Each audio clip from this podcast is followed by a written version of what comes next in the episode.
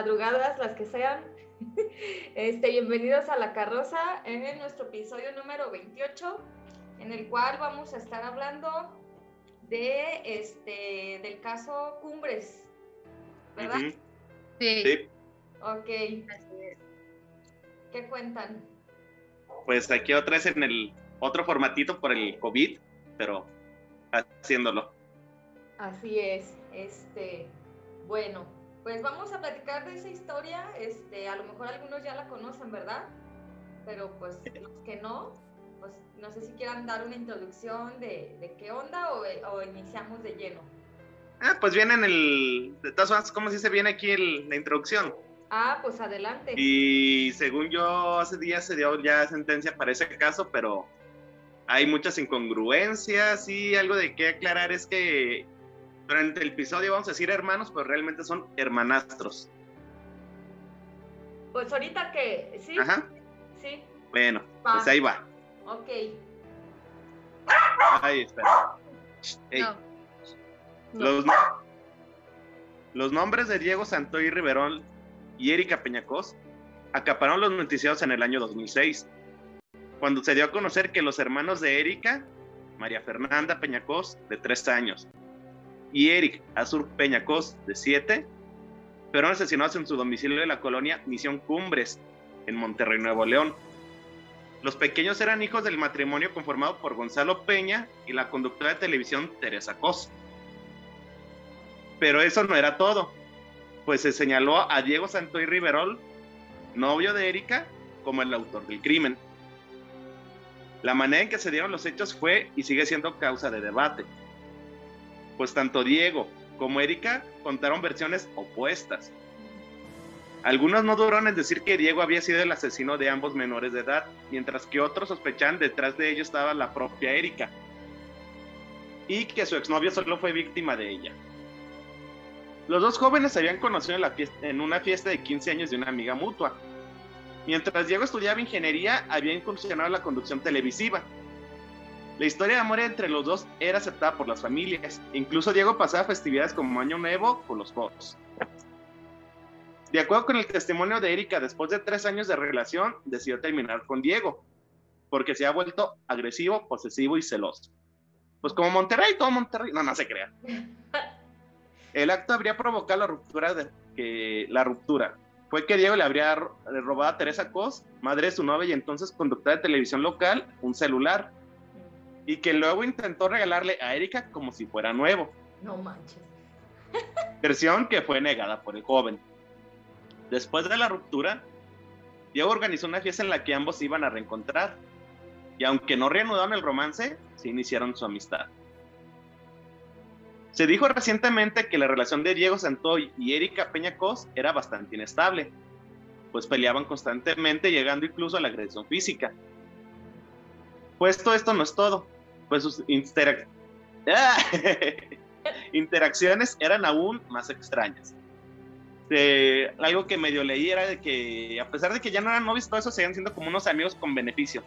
Amiguitos con derecho.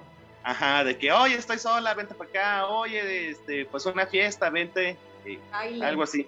ey. Según informes de una ex vecina de Diego Santoy, el asesino de hombres mantenía una relación con Tere Cos, la mamá de, de Erika. Y pues otra es que era una famosa astróloga, muy popular en Monterrey, que trabajaba en ese entonces en lo que es multimedios. Ey. Ok. Eh, hasta el momento no se confirmó totalmente el hecho, pues la astróloga desapareció del mapa por un tiempo.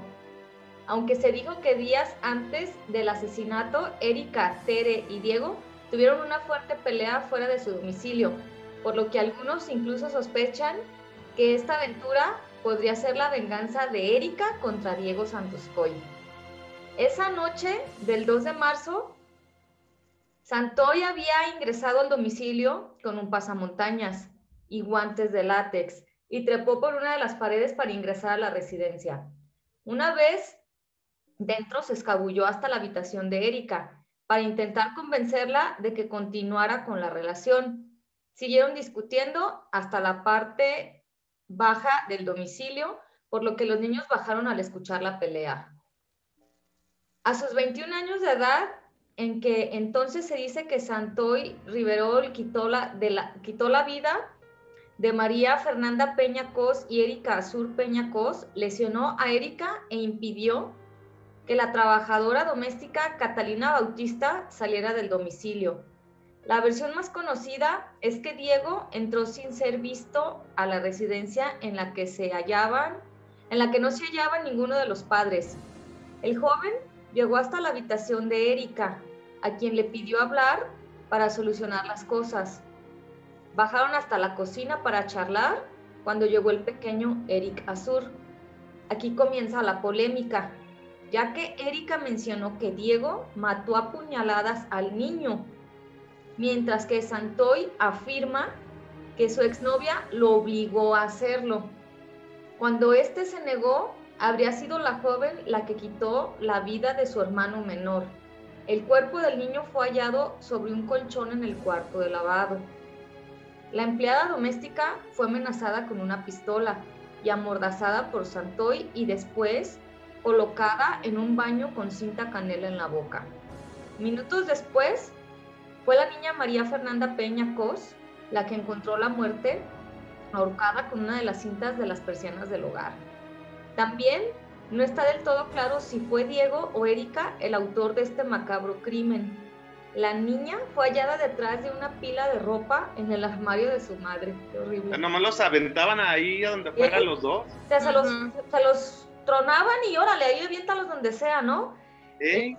Este, diversas fuentes señalan que Erika estaba resentida con los niños porque era ella quien tenía que, cuidar de ellos ante, ante las constantes ausencias de la madre por motivos laborales. Y pues que te dice que le gustaba mucho la fiesta. A la mamá. Ajá, que, que a pesar de ser una pues, señora ya grande, seguía actuando como. Pues como si tuviera 20, o sea, como si ella fuera más bien la veinteañera. ¿No había esposo o qué? Este sí, pero también era muy distante. Y de Ah. hecho, una versión que no sé si todavía si es o no es, es que los niños más chicos no son hijos del señor. ah, O sea, son parte de un amorío. de Pero la- el señor, la, ajá, de la señora. Oye, ahora resulta pero- que van a ser hijos del Santoy, ¿no? no, no creo. No da, no da el tiempo, pero dicen que, o sea, como que el otro también, el señor no sé si medio menso o, noble o le valía, Ey, porque dice que pues esta tiene el amorío, se embaraza y él le dice, ok, bueno, está bien, adopto yo al niño, lo reconozco como si fuera mío. Y vuelve a pasar con el, con el más chico, con el- cuando nace Eric. ey, Entonces ahí dices como que ya te la aplicaron dos veces y ahí sigues, por menso. pero pues, Pues tenían algún trato. ahí. Puede ser. Enseguida la versión más popular apunta que a que Erika dijo a Diego que ambos tenían que morir y le pidió que la golpeara con un martillo en la cabeza. Como la joven seguía viva, Diego entonces la hirió con un cuchillo en la espalda y el cuello. Santoy fue por la empleada doméstica, la metió en la cajuela del auto de Erika y huyó de la casa. Tras algún tiempo en que estuvo manejando, abandonó en un despoblado a Catalina Bautista, seriamente herida. Erika consiguió llegar hasta el lugar en, en el que laboraba la asistente de su madre, quien trabajaba en una oficina en el patio de la residencia y que para ese entonces ya había llegado a laborar.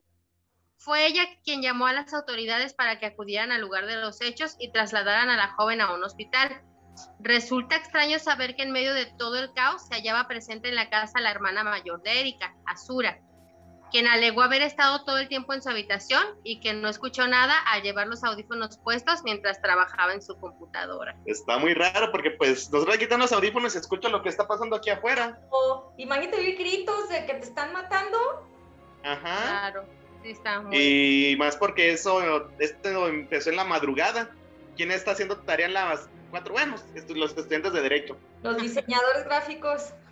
y los alcohólicos, Ah, no sentaría a los alcohólicos. los diseñadores alcohólicos. ¡Tarea! ok. Desesperado por lo ocurrido, Diego salió de la ciudad y comenzó a huir a través de Zacatecas, Guadalajara, Querétaro y Ciudad de México, La gira Santoy. ¿Eh? donde, donde se reunió con su hermano Mauricio para recibir ayuda de este. Ay, es que Remis está, mi, nuestro perro está mordiendo algo que no debe morder. Este, Mauricio, a su hermano Mauricio, para recibir ayuda de este. La idea era que Diego saliera del país y cruzara la frontera hacia Guatemala. Mm. Cuatro días después del asesinato en Cumbres, Diego y su hermano fueron detenidos alrededor de las 22 horas del 6 de marzo de 2006 en un autobús de la línea ADO. Cuando se dirigían... Estoy esperando mi camión en la terminal de la ADO. Ah, no, ¿verdad? No. Cuando se dirigían de Huatulco a Salina Cruz, Oaxaca, para llegar a Guatemala. Tras la detención fueron llevados a la Ciudad de México y de ahí en avión a Monterrey para rendir declaración. Oye, pues es que, pues, ¿cómo no lo hicieron agarrar? Si lo normal es que de Guatemala se vengan a México, no al revés, el camión ha de haber ido vacío. Eh, iban solos nomás ellos dos. Mauricio fue enviado al penal de Cadereyta por el delito de encubrimiento, mientras que Diego aceptaba haber matado a los hermanos pequeños de Erika y a esta haberle herido con un cuchillo en el cuello y la espalda. Aunque cabe destacar que horas después de la declaración, Diego dijo haber sido torturado para declarar en su contra. Dicen que, pues sí. Cuando Erika Peñaco se recuperó de las heridas del cuello, declaró que su exnovio era el único culpable de haber asesinado a sus dos hermanitos, como venganza por, por no haber aceptado ser su novia de nuevo. Mm. Eh, pero Diego, entonces de 21 años, aseguró que su exnovia también era responsable de la muerte de los niños. Afirmó que ella había matado a sus hermanitos porque los odiaba Además se dio a conocer que él solo le ayudó a asesinarlos. O sea, sí ah. lo hice, pero yo nomás, yo, yo le agarré las patas a la vaca. Eh, yo nomás los amarré. Y eh, que ayudó a asesinarlos, y ya que la chica lo había presionado para cometer el crimen, aludiendo a una falta de amor hacia ella. O sea, si los amas, mátalo. Si me amas, mátalo. En vez, de, en vez de que le dé el tesorito, mata. Ey. Lo había dado, pues ya que más le pedí. ¿Eh? ¿Sí? Sí. Eh, cito. Esto dijo Diego. Yo estoy dispuesto a pagar por lo mío, pero por lo tuyo no. Le dijo Diego a Erika en un careo. Ante lo que ella respondió. Mis manos están limpias al igual que mi alma. Ándale. Sin embargo, él insistió en, en la participación de la joven al señalarle. ¿Qué sentías mientras le encajabas el cuchillo en la espalda y el cuello? ¿Qué sentiste, Erika? Mientras estrangulas de esa forma tan horrible a tu hermano. No manches. En los siguientes careos que Santo y Erika sostuvieron, él declaró haber tenido relaciones sexuales con la madre de Erika. Que quería darle énfasis, pero es tenido relaciones con la madre de, de la joven, la cual esta negó rotundamente, además de alegar en repetidas ocasiones su inocencia. En esa versión, Erika habría matado a sus hermanos en un ataque de ira. Mucho se ha dicho sobre la reputación de los integrantes de la familia de Erika Peñacos y Diego Santoy, pues el hermano de este último fue, arrestado el pasado 12 de febrero del 2020, junto con otras seis personas por posesión de drogas, pues tenían 14 gramos de cristal y 3 kilos 200 gramos de marihuana. Ándale, mijitos. No era tanto, pero pues ya Sí, pero ya como ya es una cantidad pues encarcelable, ¿cómo se diría en términos legales? En una pues ilegal. ilegal. Sí, este una fichita ahí. Por su parte, la integrante de la familia de Erika que más resalta es su madre, Tere Cos, quien anteriormente era una figura muy influyente en la televisión de Monterrey, aunque también se rumoraba que tenía ciertos nexos con el crimen.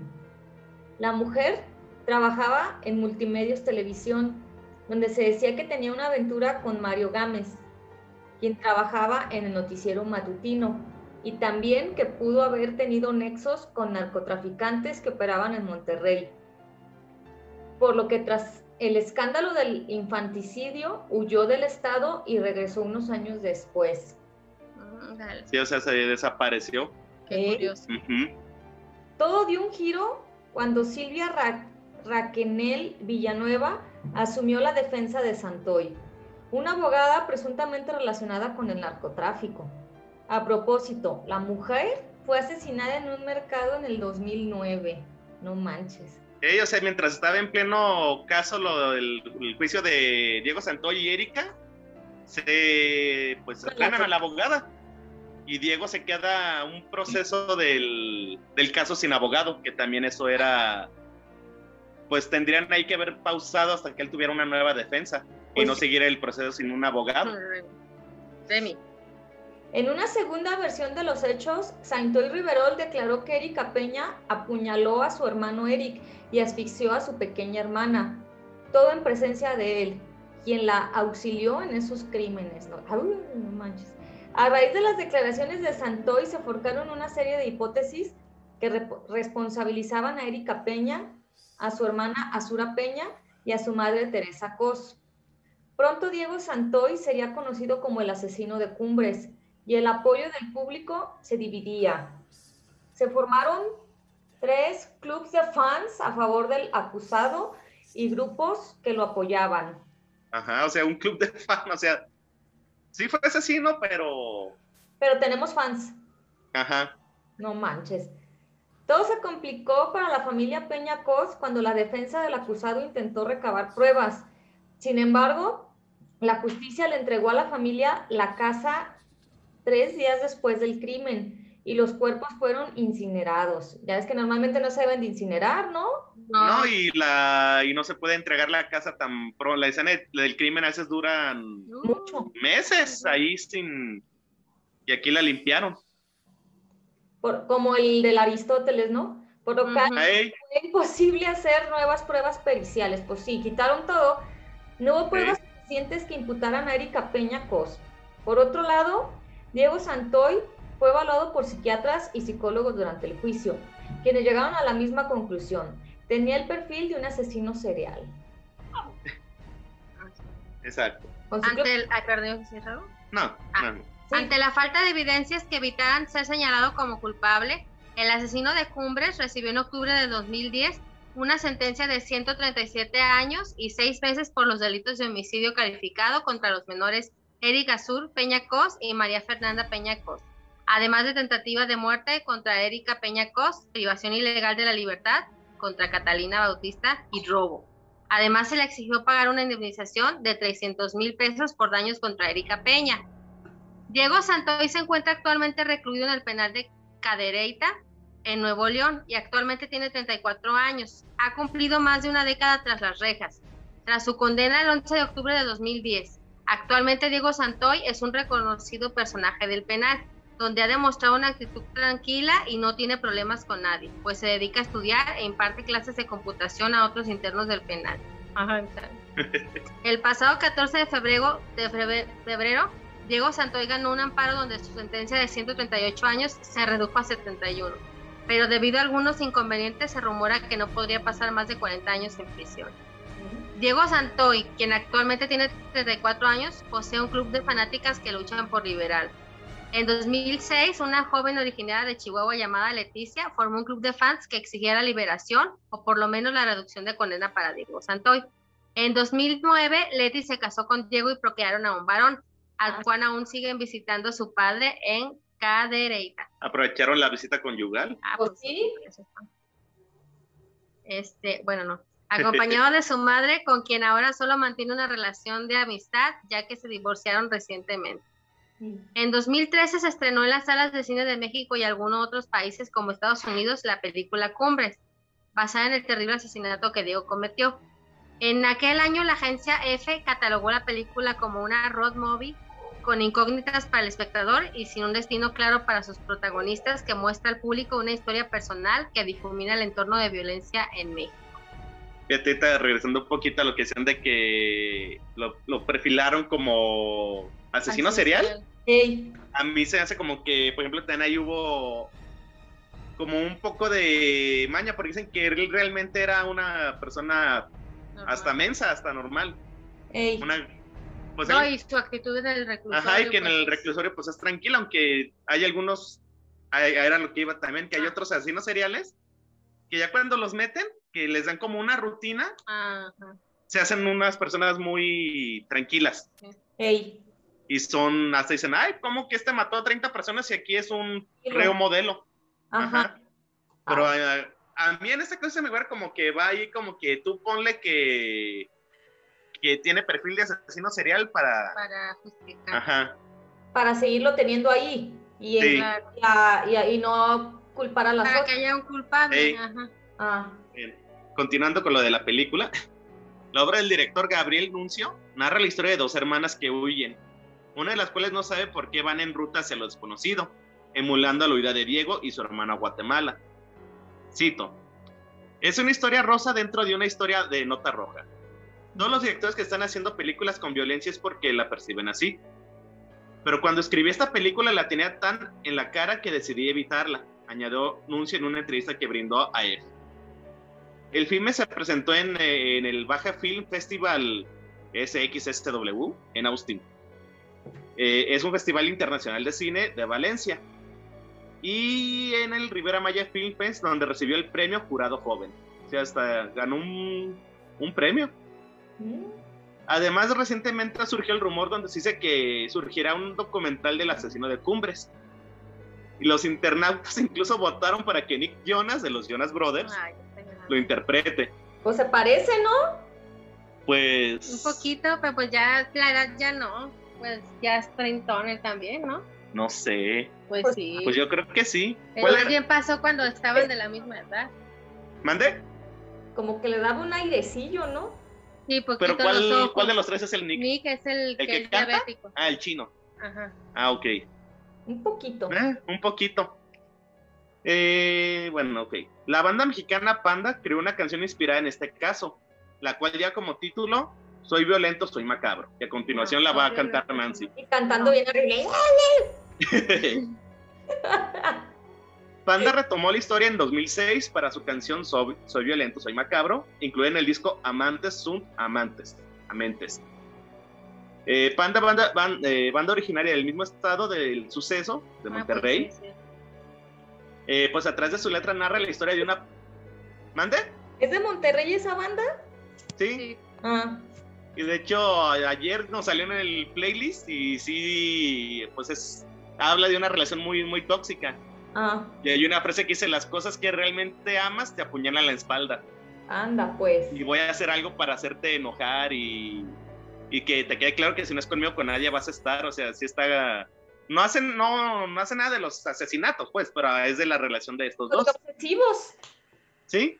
Dice Eh, van eh, Panda, banda originaria del mismo estado del suceso, pues a través de, su de sus letras narra la historia de una pareja obsesiva, cuya relación se sostiene en amenazas, reclamos y plaza al por mayor. La trama, que se basa en la relación que mantuvieron Diego y Erika hace tiempo, muestra no solo el carácter psicópata de ambos, sino también el trazo de un plan que podría salvar su amor. Situación que a cierta manera hace referencia a la muerte de los pequeños de 7 y 3 años.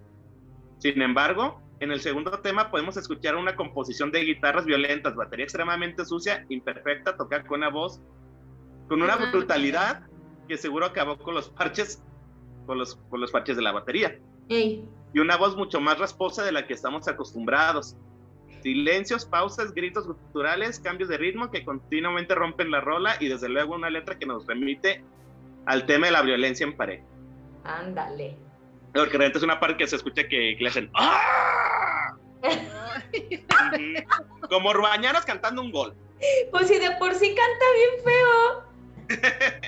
Oye, no me vas a criticar Sí, a Pepe claro Madero, sí. ¿eh? Eh,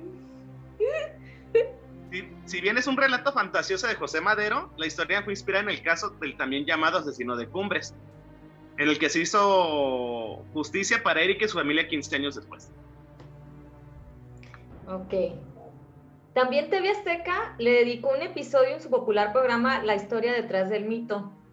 La sociedad mexicana en general aprovechó el impacto de esta noticia para crear mercancía relacionada con Diego Santoy, teniendo incluso una novela al estilo de El libro vaquero. Supuestamente Diego Santoy apareció en el videojuego GTA Monterrey City, donde reen- reencarna al personaje clásico CJ, que al igual que él, in- inicia cuando es liberado del penal de Topo Chico por Andrés Manuel López Obrador, el señor Andrés Manuel López Obrador, donde realizaba misiones relacionadas al caso. Erika Peña Cos y su análisis psicológico. Ah, bueno, en el análisis psicológico pues de Erika Peña Cos, eh, la novia de Diego Santoy, hermana de los niños asesinados, aunque al principio fue señalada como la víctima, tras constantes entrevistas donde se analizaron incluso el lenguaje verbal y el tono de voz, se sospecha que Erika Peña Cos podría ser la verdadera culpable del crimen. Actualmente, Erika Peña Cos vive con su familia en Guanajuato, pues tras el escándalo abandonaron su vivienda en el estado de Monterrey, donde Cumbres se convirtió en un sitio turístico. Mucho se ha dicho sobre la culpabilidad de Erika Peña Cos, donde se han revelado múltiples teorías y datos inéditos sobre la tóxica relación de la pareja. Pues Erika Peña Cos tenía ciertos problemas e incluso se reveló cuál sería la razón del crimen. Actualmente Erika Peña Cos tiene secuelas del crimen que se notan principalmente en su voz. Ha subido considerablemente de peso y se dice que contrajo matrimonio en el 2014 con una momia de Guanajuato. con un hombre llamado Mike Otto, con quien vive en San Miguel de Allende, Allende perdón, Guanajuato. Erika Peña Cos siempre aseguró que Diego la manipulaba. Aunque en redes sociales se han difundido algunas imágenes de ella, lo cierto es que vive en el anonimato y aunque hay medios que la han buscado, ella ha preferido guardar silencio. Mm. La madre de Erika, Teresa Cos, quien fue una afamada conductora de televisión, como ya lo hemos dicho, también desapareció de los reflectores tras el asesinato de sus dos pequeños hijos. Sin embargo, Erika tendrá que volver a ver a Diego Santoy, pues el Tribunal Colegiado en materia penal determinó que se realicen otra vez siete careos, entre ellos el de su exnovia Erika Peña y su madre Teresa Cos. Esto significa que Diego Santoy permanece en prisión, pero recibirá una nueva condena. El primero de marzo de 2021, ay, sí, 2021, ay, se me hizo raro. Se notificó a la Fiscalía la sentencia definitiva del 26 de febrero contra Santoy Riverol que fue dictada por el juez de lo penal de preparación penal, de juicio oral penal y de narcomenudeo del Estado. Penal. Fue dictada la sentencia definitiva en su contra Diego Santo Riveroy, quien fue encontrado responsable por los delitos de homicidio calificado en grado de tentativa en perjuicio de, sus entonces, de su entonces novia Erika Peña, robo calificado de un vehículo y privación ilegal de la libertad en su carácter de secuestro en contra de Catalina Bautista, trabajadora doméstica de la familia. Por los delitos imputados se le impusieron 71 años, 7 meses y 27 días de prisión, en tanto por reparación de daños tendrá que pagar 217.139 pesos por asesinar a los menores Eric Azur y María Fernanda Istar Peña Cos y León. 23.400 a Teresa Guadalupe Cos y León Navarro por tratamiento psicológico. 10.400 a Erika Peña Cos por tratamiento psicológico 23.400 a Catalina Bautista Juárez por tratamiento psicológico. Además, deberá pagar al hospital universitario por el monto de 53.390 pesos por estudios y atención médica y otros 10.030 pesos por incapacidad parcial a Erika Peña Pues a ver si se lo dejan a meses. Pero, o sea, ¿cómo va a pagar eso? Pues creo que en la cárcel recibes eh, cierto sueldo por lo que trabajas allá adentro. Pero es un dineral, ¿qué, tanto puedes ganar? Pues sí, pues nunca les va a pagar. Y luego, a ver, la, sentencia fue, o sea, ya ven que ya lleva cierto tiempo en la cárcel. Ya lleva... O sea, eran, los años que le dieron más son más, o sea, los que ya tiene más los nuevos. No, no, este, fue una nueva sentencia, o sea, ya es que le habían dicho primero un 140 y se la redujeron a 70. Ey se quedó todavía con los 70 años, pero a esos 70 ya quítale los 10 que, los 15 que ya cumplió. Ah, ya, o sea, ya se vieron tantos de esos 70. Sí, o sea, ya estuviste 10 años ahí encerrado. Este, es como cuando, por ejemplo, a veces, según yo, cuando son procesos largos que de todas maneras te encierran, aunque no sepas si, eres, inocente o no. Este, si al final te encuentras culpable y te dan una sentencia de, de ¿eh? Ajá, sí. Te dan una sentencia de cinco años y tú ya pasaste tres, pues quedan dos. Ah, ya. Y creo que si pues de todas maneras pasaste más tiempo y eras inocente, te, te dan. Creo que sí. Te pagan, creo. penal no sé mucho. ¿Te pagan? Pues sí, pues porque. Una pues, supongo. ¿no? Porque te encerraron siendo inocente. Ah, ya. Pero pues yo creo que así va a quedar, ¿no? En caso de que a lo mejor... Sí, pues no, él, él ya lo perdió, pero pues dicen que fue pues por todas las palancas de, entonces la señora y el narco y multimedios. Ey. Qué gacho. Y también dicen que fue algo que esta, de recién cuando pasó lo del caso, que hay una entrevista con Javier La Torre, no, no la vi, pero que la Erika, la, la hija, la exnovia, actuó un poco como Polet, como la mamá de Polet. ¿Contradictoria o qué? Eh, contradictoria y medio indiferente. Pues yo siempre, siempre dijeron que ella se veía rara. Luego se me hizo curioso lo de la cicatriz. Ah. Que no tiene ninguna cicatriz en donde la apuñaló. Ajá. A la donde novia. le cortó el cuello. Ajá. Ajá. Nada más dice que hablaba mal y todo, pero que después se ven unos meses después y no trae nada. Sí, También de la fraca. Si te hacen algo, pues se va a ver, obviamente, por el tipo de herida que te hicieron. También dicen que ah, cuando salió traía una fractura en la muñeca Ah, sí. y que esa fractura es a raíz de, man- de manipular martillos o cosas para la hora de apuñalar. Entonces dicen que, dices, a ver si te atacaron la garganta y te dan un martillo, ¿por qué traes una fractura como si tú hubieras manipulado El arma. o el, el arma y actuado en, en eso, so- como en esta actividad?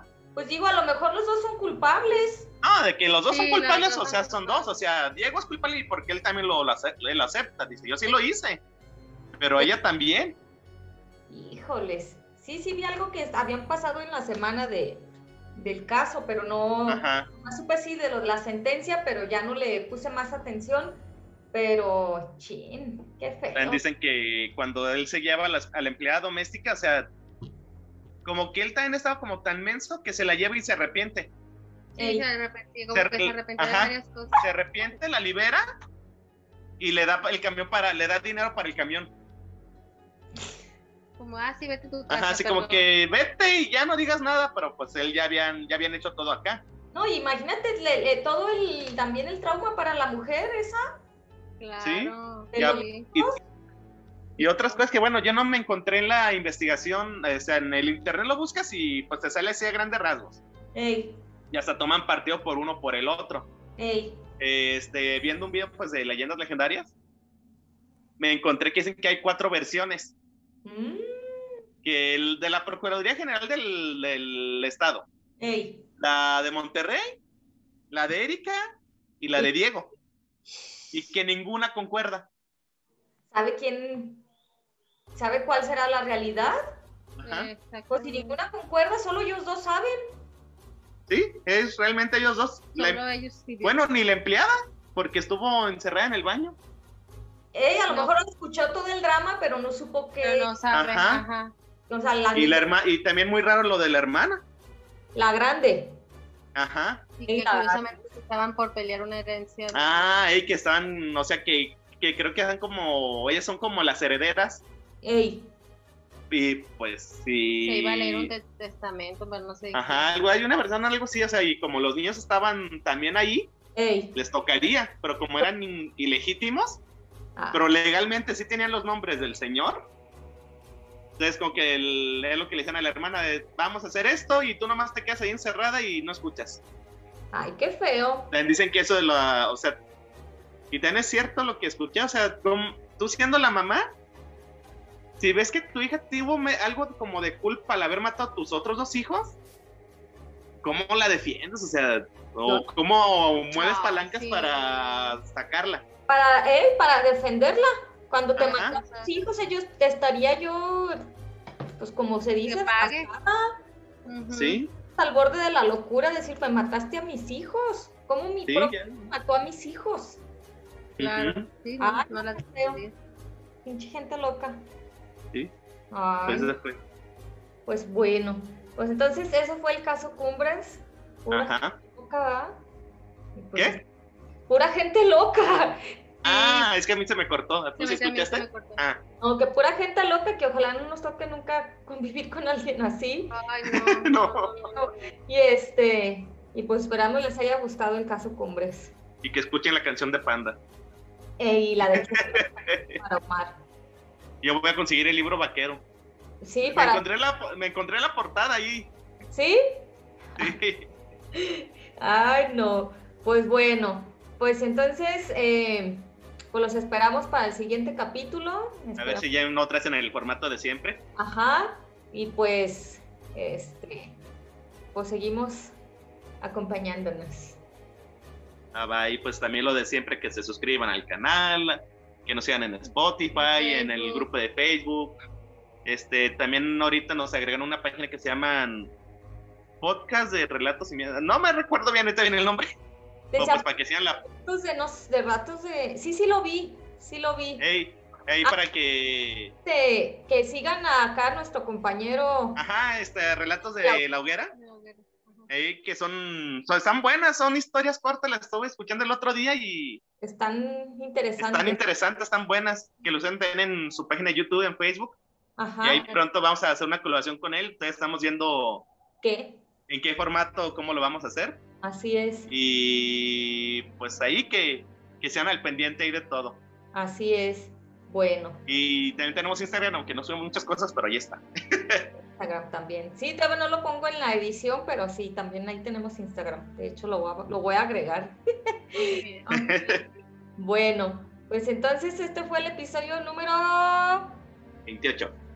28, en el cual hablamos del caso Cumbres. Hasta Ajá. luego. Adiós. Adiós. Adiós.